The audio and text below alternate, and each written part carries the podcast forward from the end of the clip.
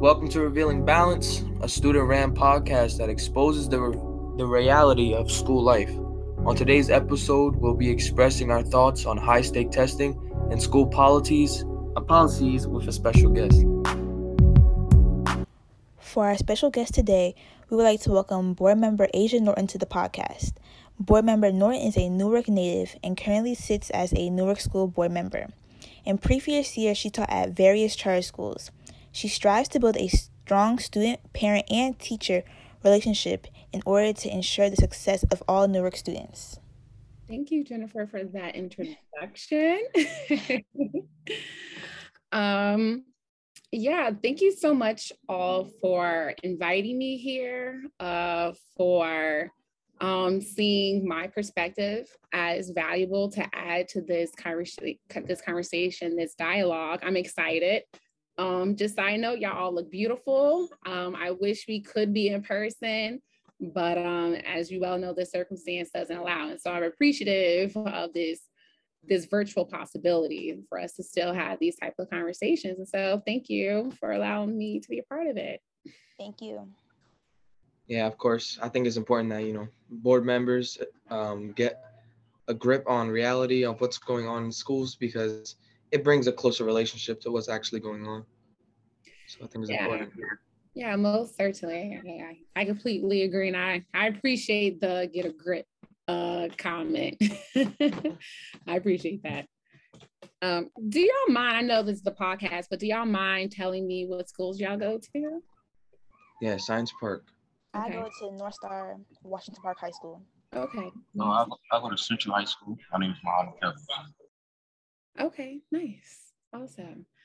And so um I can begin talking, but I would love to know the direction that we're going in so I can make sure that we're hitting on topics that are important to this conversation. Yeah, thank you. Actually, we have some questions for you. Okay, awesome. I actually want to start with we would like to know if you have any personal experience with structural racism, specifically in education, as a student or as an advocate. I, that's a great question. and the answer is is yes.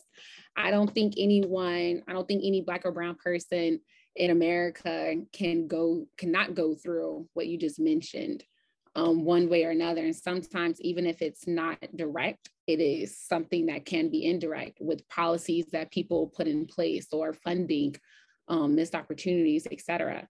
But I will say, so I as was mentioned earlier, I was born and raised right here in the city of Newark, particularly the South Ward. And um, my mom, I was a actually I was a struggling learner. I reached the fifth grade barely knowing how to read.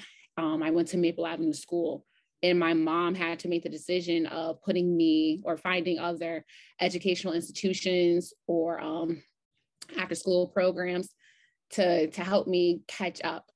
And so even though that might not have been someone directly calling me a name or preventing me from uh, obtaining an education, uh, there are there were structures that put in place that allowed me to reach the fifth grade barely knowing how to read. And my mom being an educator herself and so i'm third generation teacher in my family. My grandmother taught here in newark. My mother continues to be a teacher right here in the city of newark. And because of her background as an educator she knew that she had to find other avenues for me and um, how things are, how schools are funded, teacher trainings. That's another thing that sometimes that gets left out of the conversation because people enter the education field being a teacher with well intentions, but if someone's not teaching them how to teach, then it's kind of setting them up for for failure. And so all of that kind of led to me being in the fifth grade and being a struggling learner. And it was truly the blessing of my mother and her love and her dedication that allowed me to continue on my education. I went to private schools for the remainder of my education career after the fifth grade. And I don't, I'm truly not sure where I would be as a person if it wasn't for her making those intentional decisions. Yeah, thank you for such a great answer and I, completely agree with you because growing up, I had ADHD and I used to have behavioral issues because of that. I was always so hyperactive. And when I would act out, instead of actually taking the time to try and put me in like some sort of program to help me grow out of those habits, they would just suspend me or they would just put me in school suspension. And that wasn't really helping because if you just throw a pack into someone's face, they're not really learning anything. Yeah. And then also, so I went to um, a Catholic high school out in Scotch Plains, Union Catholic Regional High School. And uh, Catholic schools you had to pay money for. And my father had actually died from a drug overdose um, when I was 12 years old. And my mom used the money that she received from SSI um, because of his death that I received as a child to to pay for that. And so and so that alone, how that institution of criminalizing um, Black and Brown people for having drug addictions. Um, my father, he went to jail and he didn't go to a hospital for treatment. And so all those indirect ways of institutionalized racism plays a part in a child's education um, and what they're able to do and what they're not able to do and their family home situation. Yeah, and that's just so sad because statistically white people do more drugs than black and brown people. So it's just like it's crazy how when a black and brown person does it they're just they hold that that picture of what we're supposed to be. But when a white person does it they're so quick to jump on it. Yeah. And i think it's sad because you never see anything about white people doing drugs on the news or anything. So it's just it's crazy yeah because they're being treated as as a victim of circumstance. And so it's like oh this is sad that you have this drug addiction. And so let's treat it versus black and brown people are treated as criminals. Like how dare you have this addiction and not seeing them as victims of the addiction? Thank you so much for your question. Thank and you. for sharing your story too. Building off your experience of structural racism in education, what was your experience as an educator in Newark Public Schools? Were there any signs of inequality or injustice that really spoke to you? Um, and so I just as a disclaimer, I was not a teacher directly in Newark Public Schools. I taught at North Star um, for three years. I was a kindergarten teacher at North Star. Um, and then I was a teacher at KIPP, New Jersey for three years. I taught kindergarten there too. And then I did some community advocacy work at Marion P. Thomas.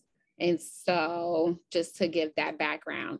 But um, and so I will say this, and I want to preference, um, I always my I've always appreciated my colleagues, um, no matter what school that I worked with. Um, whether you're a teacher or a student, no matter where you are, you rely heavily on your colleagues to help um, your growth, your development.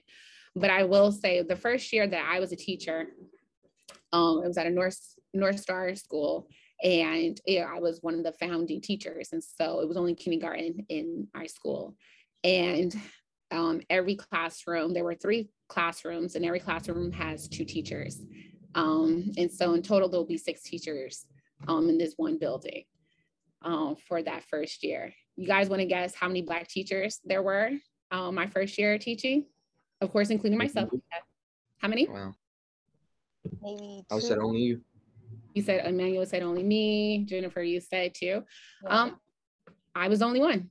I was the only Black teacher um, in this um, public school in the heart of the city of Newark. And again, I don't want to to to make it seem as though my my colleagues that they didn't provide a, an equitable education for the students in their classroom because they did. To this day, I am very close with these individuals but it means something. And I remember considering leaving that building for purposes that had nothing to do with the actual school um, itself.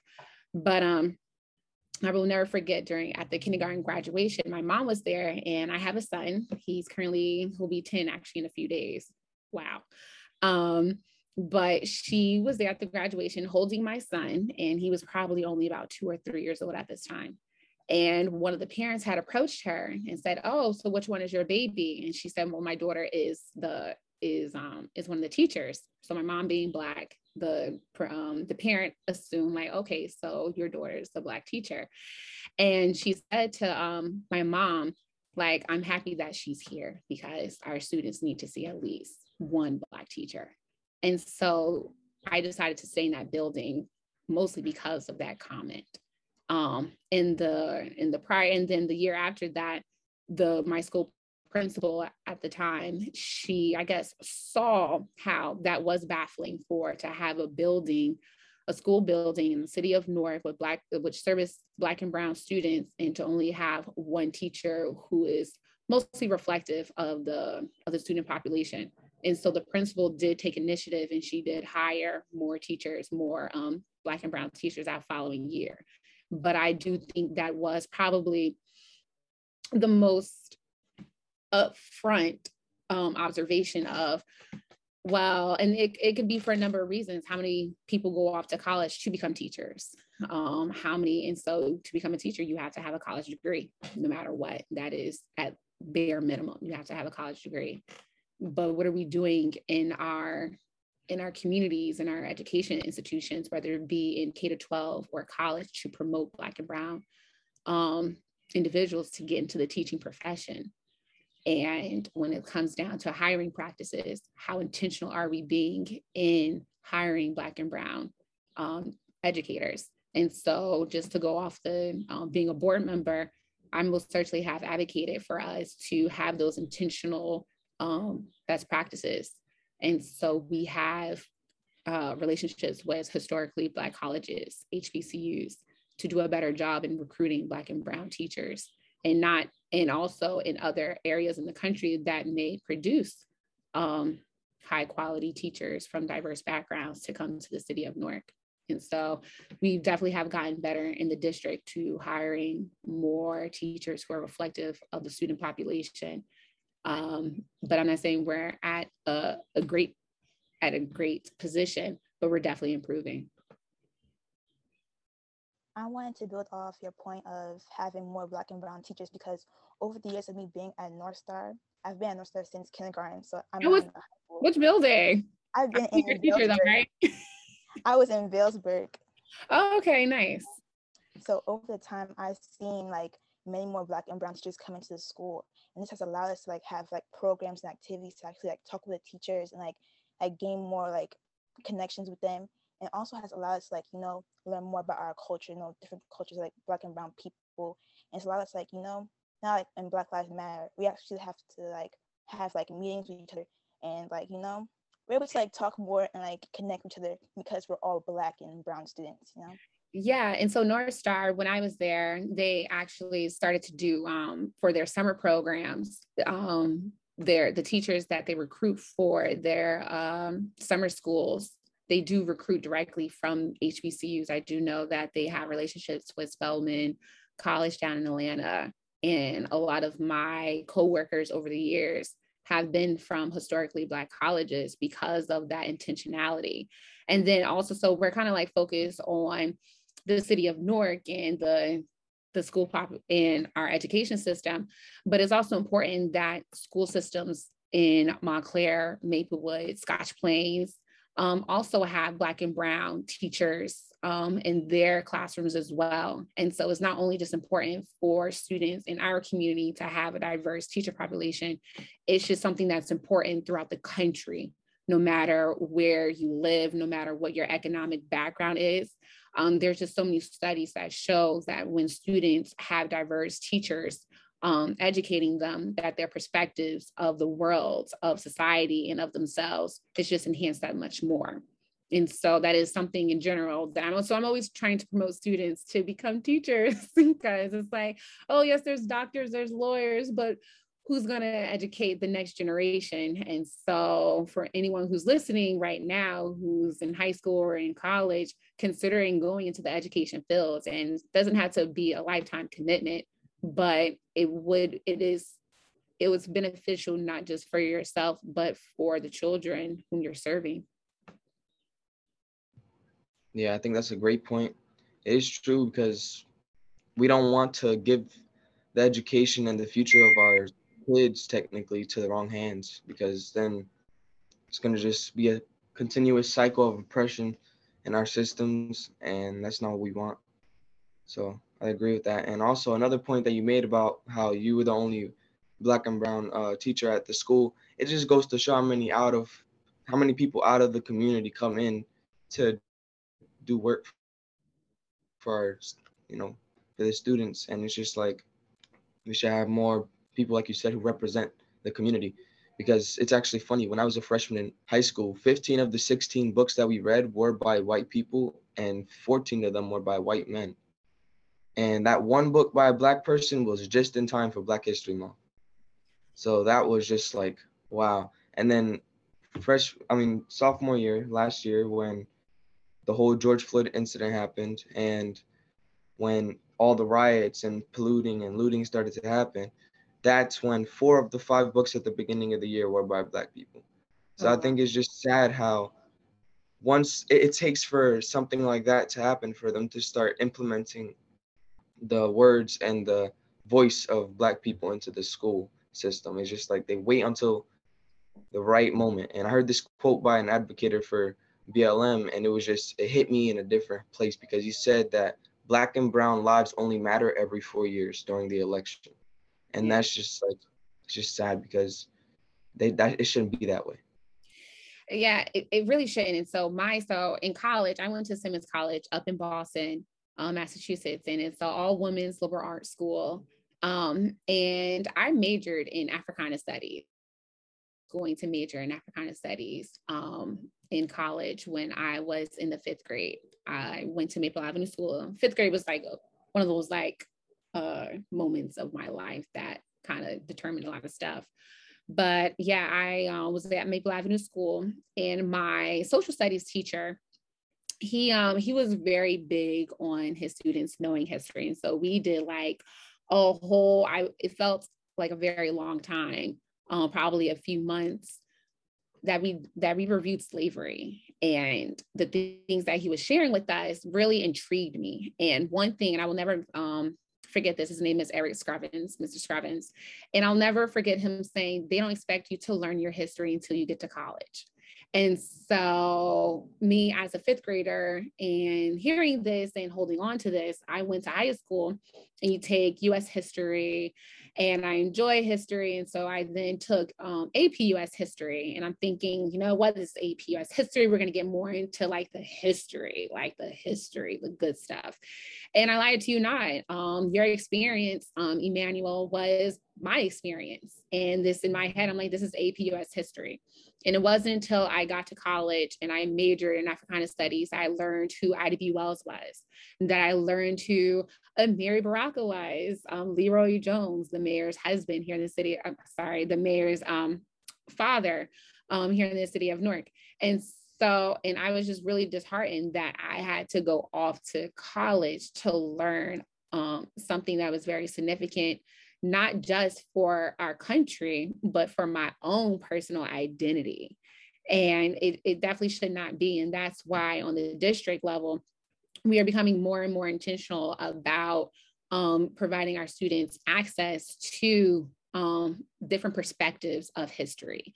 Because when you're reading books that are by um, one race or one gender or one race and gender, then you're only going to get one aspect of history. And we all know that history is a combination of multiple perspectives. And so, um, y'all might be aware of the Amistad Act, and that has been on the books for a number of years, but it hasn't actually been realized. And so, as a district, we actually have developed curriculum um, to help, not to help, we have developed curriculum that infuses not a not a topic. It's not um, just one book that actually infuses the the Black and Brown experience um, here in America into the educational system, and then also being mindful that as a community, we have a diverse community here in Newark. And so we're not only like Blackness means a lot of things. It means being from the Caribbean, it means coming from um, the continent of Africa, it means having coming from being descendants of people from South America or Central America. And so, how do we do a better job of the curriculum being reflective of all those different types of backgrounds and not just focused on just one part. Yeah, I really think that's such a great point. We should be so we should be more global with what we're learning because in US history, I was expecting the same thing to learn more about my roots because as a Latino in America, you don't really hear anything much. The only way I hear about my background is from my family. So it's just like went to history class and learned about nothing but gold. So like we learned about how America got rich. And who's at the top of America? White people. So it's just like we're not really learning our own history. And it's sad that you have to wait until adulthood in college to learn about the history that's been with you all throughout your life. Yeah, and so I'm very I'm very happy that you have that experience with your family because that some people don't even have that. Um, some people don't have their families. Um, their family doesn't have the ability to tell their own family history, and so that's a blessing within itself. Um, but going into school, it kind of I feel as though schooling should be a place that brings all that together. And so I do know my family's history up to a certain point. and so my grandparents, they're all from the, the Jim Crow South, and they migrated to the city of Newark between the 40s and the, the 70s. And so my grandparents all came during that time period at different points. And so not they didn't always tell their story of why did they come to Newark or how did they get to Newark and their experiences in the Jim Crow South. Um, my grandfather, he did he definitely shared with his grandchildren more of his story, and I'm very appreciative of it. But to have that home experience of expressing your history and then going to school and being able to see how your history fits into this broader um, background, it's important. I'm really appreciative yeah. these questions, FYI. Yeah, I think we're all very appreciative of your answers. Thank you so much for being here. Definitely. Thank you for tuning into Revealing Balance. Make sure you tune into next week's episode for more guests and enlightening conversations.